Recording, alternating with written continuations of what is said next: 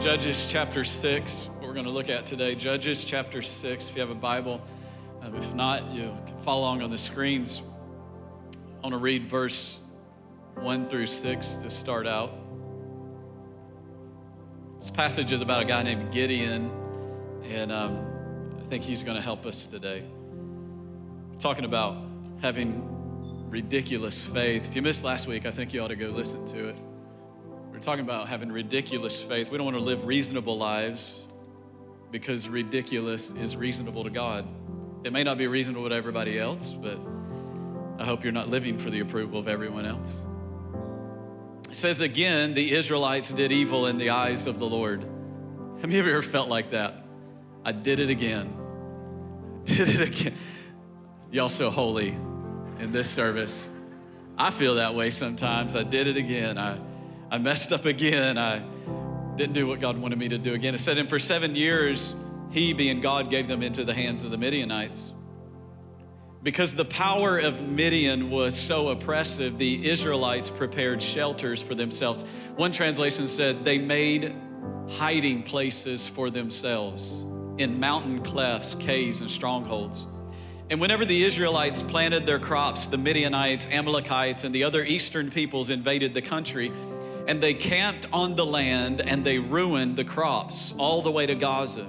They did not spare a living thing for Israel, neither sheep nor cattle nor donkey. So the idea is every time that Israel went to plant crops, with obviously in an agricultural society, you needed those. Every time they went to plant, all these peoples would come in and they would ravage the land, and they would plant and they would ravage the land and they would plant. It was like, you can see why Israel would get to a place of why try.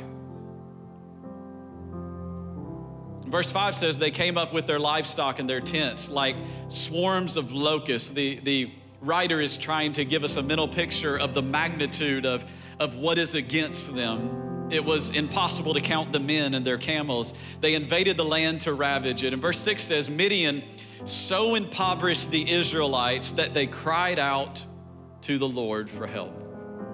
They cried out to the Lord for help. I want to bring a message to you today. If you're a note taker, write this down. If not, write it down by this title, Don't Box Me In.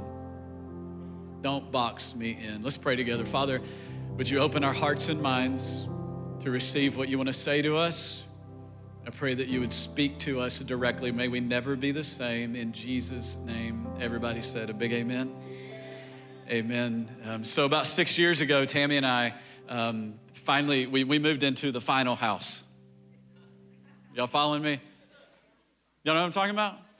The final house. Like, this is the house we're not moving from, we're not selling, although in this market we've thought about it. But we had this was the third house and so we had always bought foreclosures in the past, and I can kind of see it, you know, and I'm just like, babe, just trust me, like a little sweat equity, a little paint, a little carpet, remove this wall, take down this thing. Like, we're going to make it happen. Tammy's like, this last one, she was like, we ain't doing that again. Are y'all with me? But the first one, so we'd live in it a few years and sell it, fix it up, make something, take all that, dump it into the next one, fix it up, sell it. And then finally we were like, all right, down payment, we're going to, so we build a house. And so we're trying to outfit the house with, you know, furniture and fixings and all that. And so we have a basement, and in the basement it was the agreement was that will be the kids area. It's out of sight, out of mind. Like, I don't want no toys up on the main level, which they're there because we're repeating life again. We were at King's Dominion the other day. It's called, also known as Purgatory, and so I was there, and we got on the swings in Snoopy Land, and I was like, how am I still on this swing a decade later? It is a decade later, and I am back on this swing again. What is my life right now? It's my problem. And so, but we went to outfit it. So I was in Costco one day, and I was like, babe, they've got some couches in Costco. It's fine Italian pleather, and I think it'll work good in the basement. And so we got it, and we brought it in, and it came in these boxes. And as soon as we took the couches out of the boxes, it was like this little sectional. For the basement, we were like, the kids can spill stuff on it, they can eat on it, they can jump on it, I don't care. It's okay for it to take a beating. As soon as I got it out, the kids started playing in the box. How many of you have been there on Christmas morning, niece, nephew, kid, whatever, like you get them a nice gift and all of a sudden they don't even notice the gift, they're off playing in the box. So my kids would play in this box. The older two were younger then. They would play in the box. They brought pillows in the box. They would try to take a nap in the box. They brought toys in the box. Like everything was in the box. They brought friends in the box, y'all. Matter of fact, I got a picture. Show this. They brought their friends in the box. Look at those babies. He's taller than me now. This is the box though. Like I tried to throw the box away and there would be wailing and gnashing of teeth. Y'all can take that down.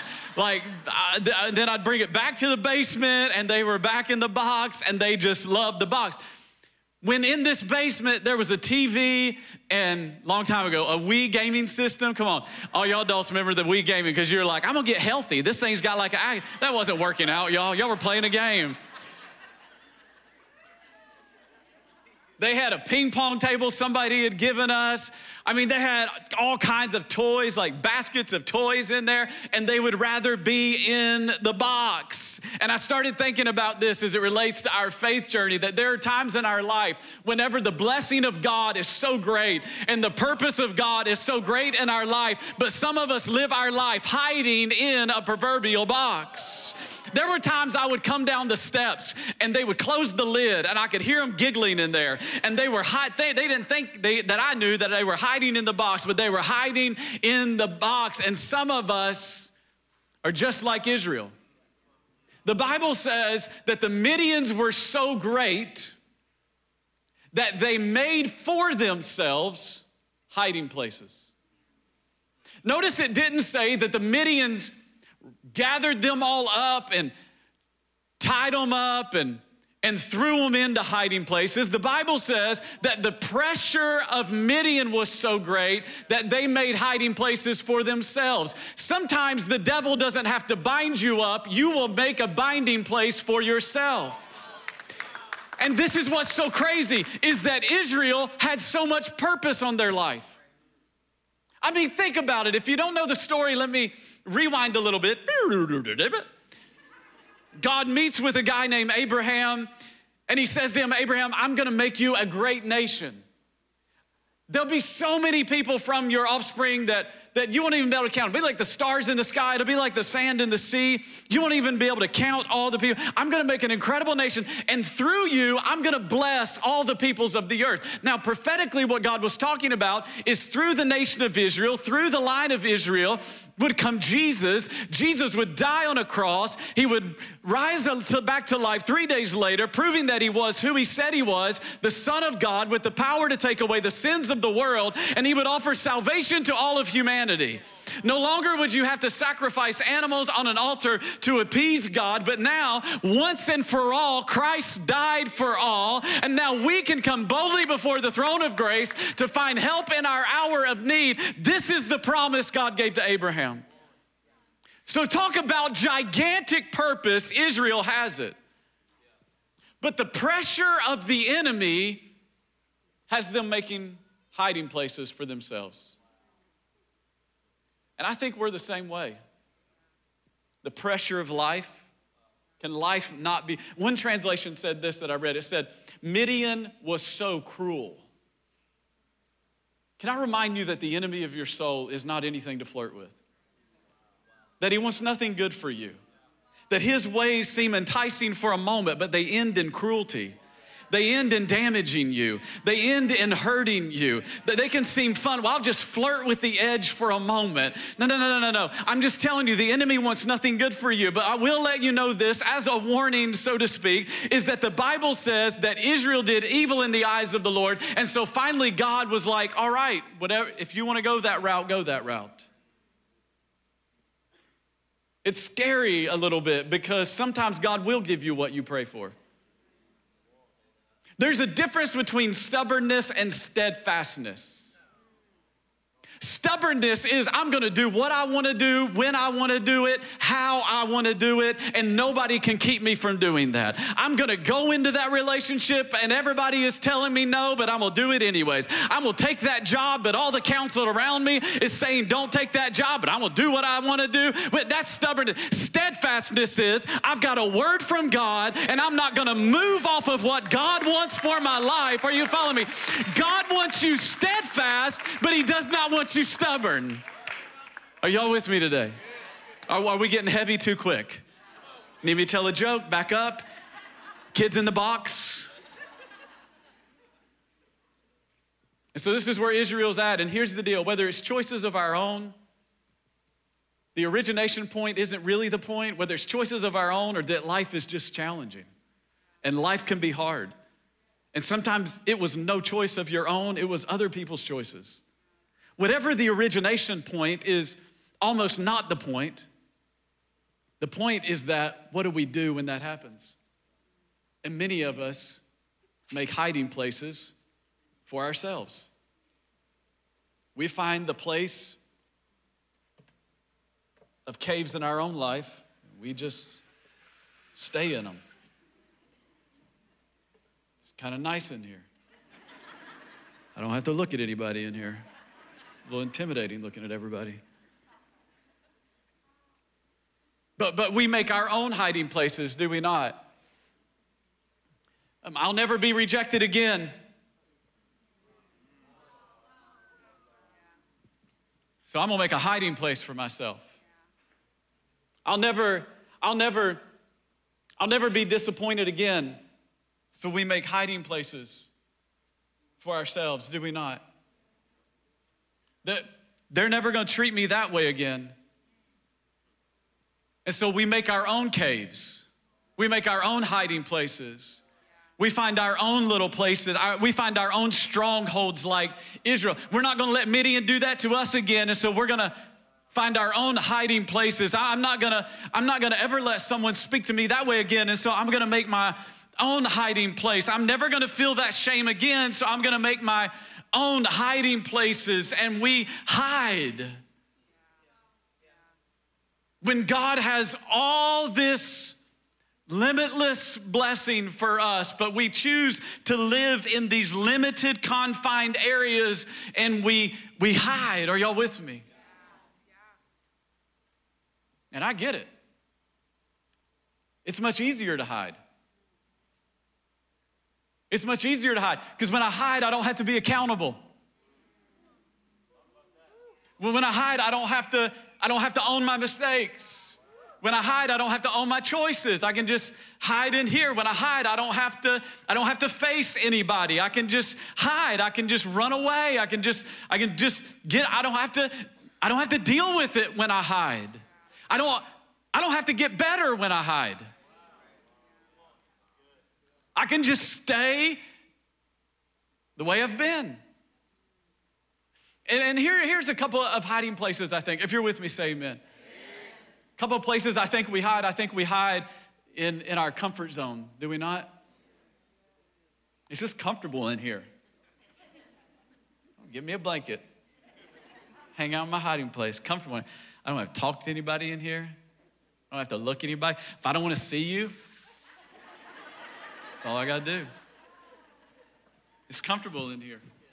In my comfort zone, I don't have to try anything new.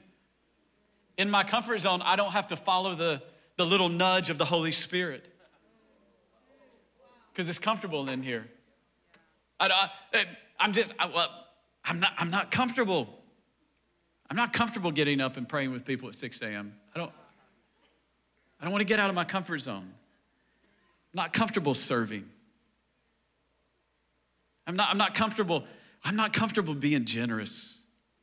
I'm not comfortable like getting in relationship and community and like opening up about the things that I'm not comfortable. So I just want to stay right here. When God has calling for you and God has purpose for you, like there's this whole amazing adventure, this whole journey. Jesus said, I've come that you might have life and that you might have it to the full, not to the box. Like I've come that you might have life to the full, that it might be abundant life, that I've come to do like this exceedingly abundantly and above, all that you could ask or imagine kind of thing. And I just want to say to you, it's not found in comfort. I'm just trying to help you see God has calling for you, and God has purpose for you, and God, you are God's workman. I don't know if you don't believe me, so I'm just gonna give you the verse. You are God's workmanship created in Christ Jesus to do good works, which he appointed beforehand, before you were ever born. He looked at you and he said, I've got something for you to accomplish in the earth, and I'm just trying to help you see it ain't in the box. I know that's not good English. I have my doctorate, but it's good preaching. It ain't in the box. Are you following me? Here's what I found, is you can't have calling and comfort. That calling will confront your comfort every day of the week. If you want comfort, then live in the box. If you want comfort, then just stay where things are easy. But I like it. It's, you know, it's comfortable.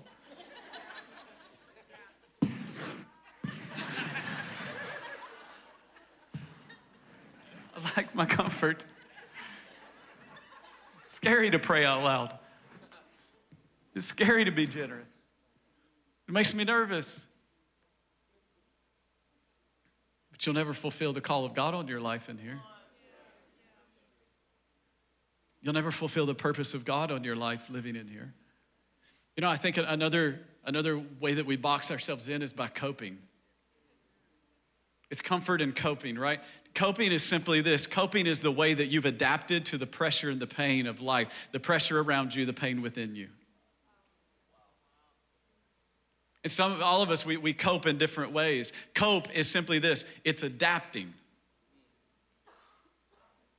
And so we allow the pain to mold us and adapt us into something different instead of allowing God to use it to mold something greater in us. And so pressure from the outside, pain from the inside, and I'm not discounting the pain. I'm not discounting whatever it is that you walked through and went through, and I'm not discounting the depth of the hurt and the rejection, all those. I'm just trying to say that retreating to the box is not the answer. That retreating into this place, we cope in different ways. Some way we cope is by disengaging. I'm just gonna disengage. Like, I'm sitting by my kid, but I'm not parenting. I'm just disengaged. Like, I'm physically present, but I'm not there. I still sleep by him or her every night, but I'm not a spouse right now. I'm just disengaged. We shut down. I ain't gonna talk about it. We just shut, I won't talk about it. I ain't gonna talk about it. It's like my little Jonas whenever he's doing something wrong. Or you're trying to tell him to do something, he'll be like, don't talk to me. That's what I'll tell you. And he'll go, and don't look at me. Don't look or talk to me. And that's the way some of us, that's like, we get in our box and we're just like, don't look at me and don't talk to me. I don't want to see you.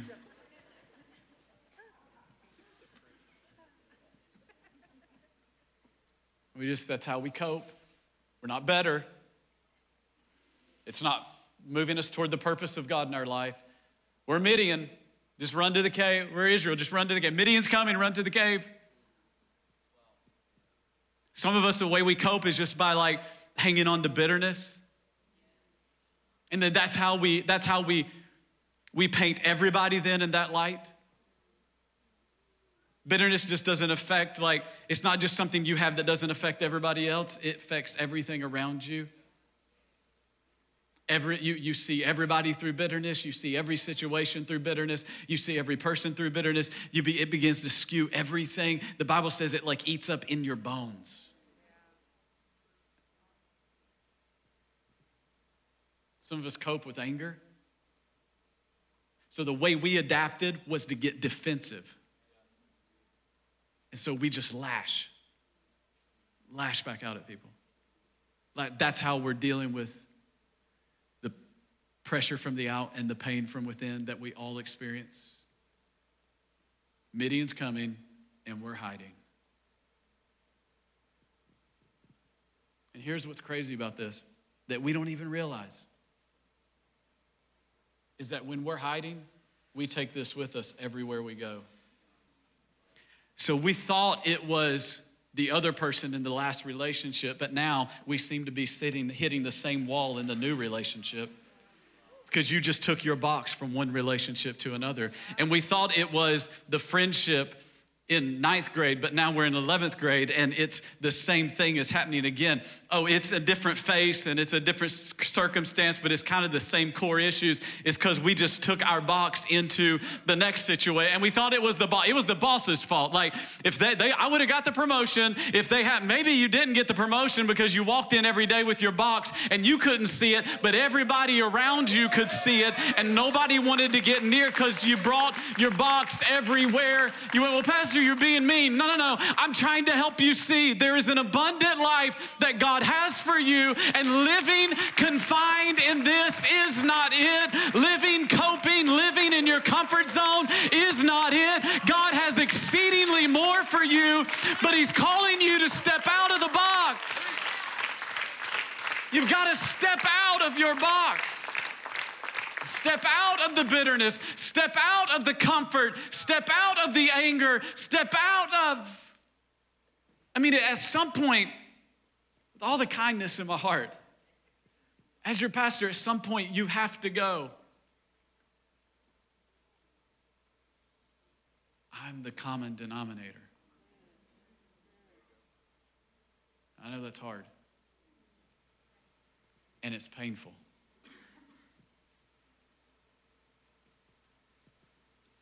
But if it's issue after issue, drama after drama, if it feels like you are on a merry-go-round and you are revisiting similar scenes over and over, at some point you got to go. They played a part, but I'm the common denominator.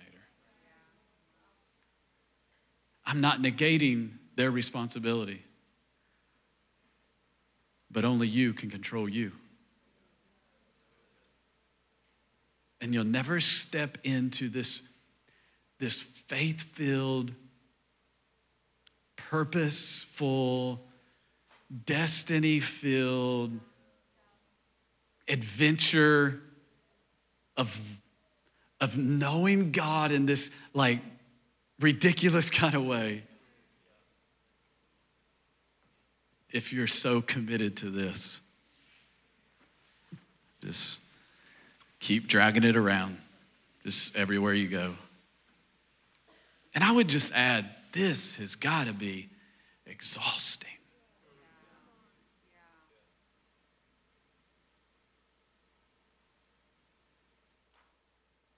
The Bible says that Israel finally cried out to God.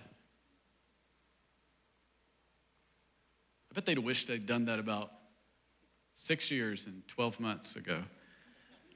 Are y'all with me? Maybe we should have went there first. Have you ever said that? Like, I've said it. All I know to do now is pray. It says they cried out to God, and God sent a prophet to them. And the prophet basically tells us in verse 7 to 10, he basically says, hey, why you want me now? Like, you didn't want to do anything I instructed you before. Like, but God is good in his mercy, isn't he? Isn't he great that no matter how much we're turning it back, living and don't want anything to do, that God's just like, now just call out to me. You call out to me, I'm there. Like, what do you need? What? What do you need? He shows up, and it says this in verse 7, that he sent an angel of the Lord. In verse 11, it says this, the angel of the Lord came and sat down under the oak tree in Orphrah that belonged to Joash, the Zite there. It says, where his son Gideon was threshing wheat in a wine press to keep it from the Midianites. So here's this image. Israel's hiding in caves. Gideon is hiding in a wine press. And when the angel of the Lord appeared to Gideon, he said, the Lord is with you, mighty warrior. That's interesting. But sir, Gideon replied, if the Lord is with us, why has all this happened to us? Where are all his wonders that our fathers told us about? When they said, did not the Lord bring us up out of Egypt? He's talking about the whole like parting the Red Sea and all those miracles. But now the Lord has abandoned us and he's put us into the hand of Midian. And the Lord turned to him and said, go in the strength you have and save Israel out of Midian's hand. I am sending you. I'm sending you. But Lord, Gideon asked, how can I save Israel? My clan is the weakest in Manasseh and I'm the least in my family. He's like, I'm in the runt tribe and I'm the runts of the runts. And the Lord answered, he said, I will be with you. I'll be with you. And you will strike down all the Midianites together. So they cry out to God, and what happened? God sends an angel to a guy named Gideon. This is interesting to me. Gideon's the best you got, you know? Like, he's like the first round draft pick, for real? This guy, like he's hiding in a wine press, like, you know what I'm saying? Like, this is all you got, God? Like, we're going with Gideon? And there's somebody else that's like fired up and like, those Midianites, man, if I could get my hands on them, like, I would take them out. No, we're going with Gideon, hanging out in the wine press. That's so encouraging to me. I don't know about to you. So encouraging to me that God isn't looking for pedigree, that God isn't looking for certificates and degrees, and God can use anybody that God wants to use. Are you following me? You got Gideon down here in the wine press, and he comes up to him and he says, God, he says, mighty warrior, the Lord is with you. Mighty warrior. That's kind of an ironic statement, don't you think? Hiding in a wine press. I don't know mighty warriors that are hiding in the wine press. I love this. I love that God will speak to your potential, not to your current situation. I love how our God will look at you and you may look at yourself and go, less than, not enough, don't have it together, failure, insecure, and God looks and goes, no, mighty warrior, child of God, destiny, purpose, favor, blessing. Come on, somebody needs to hear that today. You're looking in the mirror, calling yourself a whole lot of things, but our God is looking at you going, no, mighty warrior, purpose. Come on, put your hands together if you believe that God speaks to your destiny and your potential. If I could insert a message within the message, it would be this: we would be good to be people that do that. The world around us doesn't need a church that lets everybody know where they are. They know where they are. I used to say it like this. Maybe I should say it some more. They get hell all week. They should get a little bit of heaven when they encounter us. They know they're hurting. They know they're broken. They should get, so he says, but one commentator said there's another possibility, and it's this, is that Gideon at some point was in the army of Israel and actually was a warrior. That even though he saw himself at weak, that at some point he was actually a fighting man. You know what that tells me is that you can have walked in victory but find yourself back in a box. And just because you had victories in the past doesn't mean that you're living in victory today. That just because you saw God move in the past doesn't mean that you're seeing God move today. Isn't that exactly what Gideon said? He said, listen, if God is with us, because he said, mighty warrior, the Lord is with you. If God is with us, then he said, where are the signs that we heard our ancestors talk about? Like, we heard them talk about bringing us out of Egypt. Why ain't God doing that thing right now? Why ain't he doing it like he did back then? Let me tell you something. I want you to hear this. Get this, that God is consistent in character, but he is creative in action. You will be frustrated forever in your Christian walk if you are wanting God to do today what he did back then, or do for you today what he did for somebody else. Are y'all following me? You will be forever frustrated if you keep comparing your path to somebody else's path, your story to somebody else's story. He may have parted the Red Sea for Israel, but he may want to dry up the sea for you. God is the same in character, but he is creative in action. Are you following me? This is what kills churches. I wish God do it like he did back then. You know, before we had buildings, the last school we were in before Riverbend, before here was, our Fred Campus building was Riverbend. What if we just walked around? I wish God did it like it. I wish it felt like it did at Riverbend. Back when we were at Massaponics High School, I wish it was back like when we were in Glen Allen High School. I don't. I don't at all. I'm grateful. I'm thankful. I'm amazed. I look back with gratitude, but my Bible says that my God is doing a new thing, that there is a fresh wind. Come on, somebody. I don't want what he did. I don't want yesterday's miracle. I don't want to draw out of yesterday's well. I want to draw out of a fresh well. I want a new thing. I want an exceeding. If my eyes have seen it, I want exceedingly abundantly and above. Why would you want yesterday's miracle? Why would you want to live off of yesterday's manna? Why would you want to eat off of yesterday's meal when God says, no, I've got fresh bread for you today. I've got a fresh thing for you today. My mercies are new every morning. I'm not living off yesterday's mercies. I'm not living off yesterday's grace. I'm living off new grace today, new mercies today, new power today, new miracles today. This is why they do it like, no. I don't want yesterday's. I want what God's doing today. You know what it also tells me is that your doubts don't disqualify you. The number one draft pick wasn't sure. The guy God chose wasn't sure. Are y'all getting that? I think sometimes we read these Bible characters and we're like, oh, if I could have faith like them, if I could have faith like David, if I could have faith like Gideon, if I could have faith like Joshua, sun stands still and it stood still over the valley of Agilon. Like, man, God is, I want to have that kind of faith.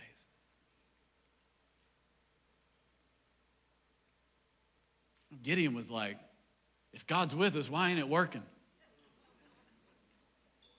You ever felt that way? The deeper question is, have you ever felt like that thought disqualified you from seeing God move in your life? And I've just come to tell you today, your doubts don't disqualify you. Your doubts don't disqualify you. But I'll tell you a secret, you've got to learn to disqualify your doubts.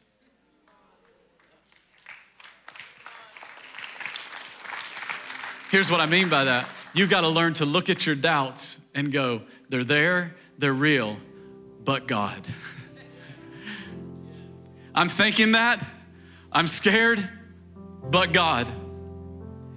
I got one foot out, and I want to keep the other one in, but God.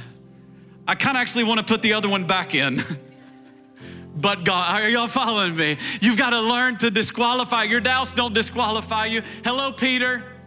Your doubts don't disqualify you. Come on, somebody. I'm going to use you to build the church, and I'm going to use you to preach on the day of Pentecost, and 3,000 people will come. But a few hours earlier, you were denying me, and remember that whole boat incident, Peter? Like, remember that thing? What if Peter had thought the boat and the sinking and... Because your doubts don't disqualify you. God can use you. He said, if God's with us, then where are all the miracles? And here's what I love. The angel of the Lord doesn't even address his statement. Did you notice that in the text? Like, doesn't even acknowledge he said it. Doesn't even go, well, you know, the Bible says, and if you read the text, you'll find out that you don't have to, like, you know, God is... No, doesn't even address it. He's like, yeah, I know that's there, but go in the strength that you have, because I'm sending you. Like he doesn't even address the doubt. He just says, go. In other words, here what you do is you'll never get out of the box if you don't start walking while you're doubting.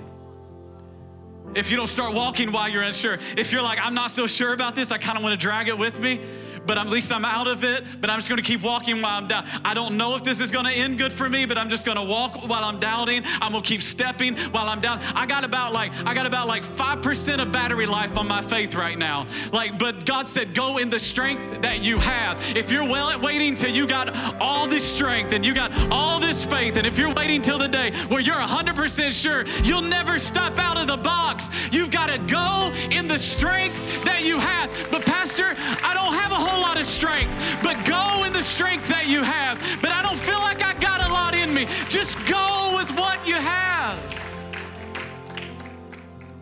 Then he said this to him.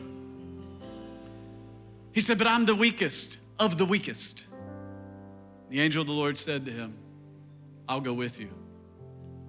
My presence will go with you. Here's how you get out of the box. You ready? Two things: purpose and presence. He said, go, because I'm sending you. Gideon now has purpose. And he says, I'll go with you. He has God's presence. Those two things you can get out of any box that you're in. we don't talk about growth track because we're trying to hit some number. We're trying to give you purpose because it'll get you out of your box.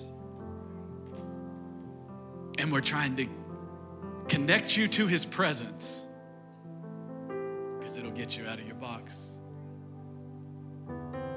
My little Abigail's 4. Anytime we walk into a new environment, new situation, until she gets comfortable, she's usually right by my leg. But if I walk, she'll walk. If I move, she'll move. Because the presence of her dad gives her confidence. And I'm just telling you, you need the presence of God in your life. Not to get some kind of goosebump feel. I'm not talking about that. I'm talking about the kind of presence in your life where you live in connection with him, where it may be an unknown situation. It may be a new environment. You may not be too sure about it, but you get right up beside his leg and go, if my daddy's with me, I got confidence. If my father is walking with me, I've got some confidence. And when you do that, you'll get out of the box and you'll no longer allow insecurity to box you in. And here's what I want. I want you to get kind of a, how do I say it? I want you to get like a holy attitude. Like, I'm for positive attitudes, and you know, your attitude determines your altitude and your thermostat. I'm all about that. I tell my kids that. There's values around here.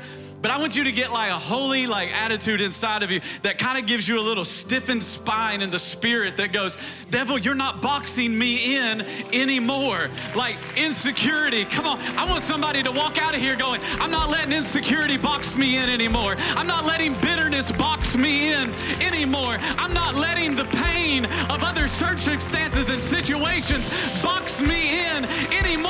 I'm gonna step out in freedom. I'm gonna step out into the blessing of God. I'm going to step out into the purpose of God in my life with the presence of God. Don't box me in. Somebody shout, don't box me in. Because you've got purpose and you've got presence. He said, and lo, I'll be with you even till the end of the age. You've got purpose. You can keep hiding if you want. I mean, you've got a will. You can make choices. You can keep hiding. I mean, you really can. Like, you could do this the rest of your life, and you'll adapt, and you'll figure out a way to make this work for you.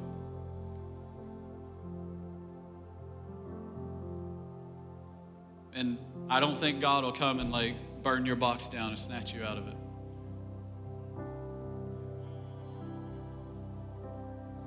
But it's not what he intended for you. It's not the life that this isn't abundance. This isn't exceedingly abundantly and above everything. This isn't, the enemy comes to steal, kill, and destroy. Steal, kill, and destroy.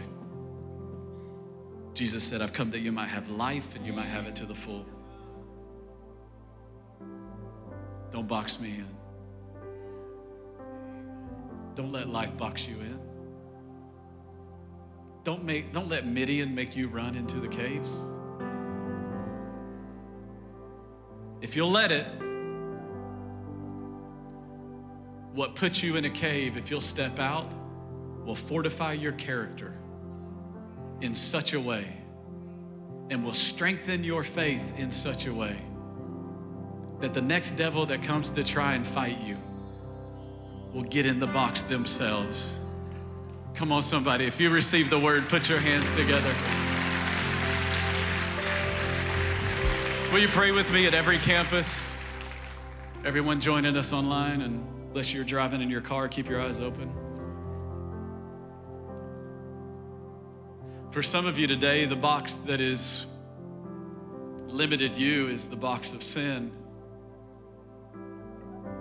It's not a condemning statement. The Bible says that we've all sinned and we've all come up short. We've all missed the standard of God. And the thing about the box of sin is it has no door to get out. And we try our best to fix it.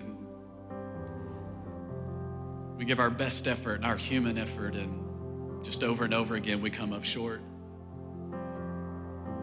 And this is why Jesus came. He didn't just die on a cross to have some kind of piece of artwork. He died because it was the only way for sins to be forgiven.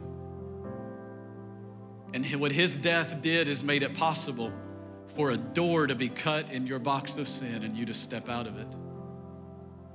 And today I want to invite you into that.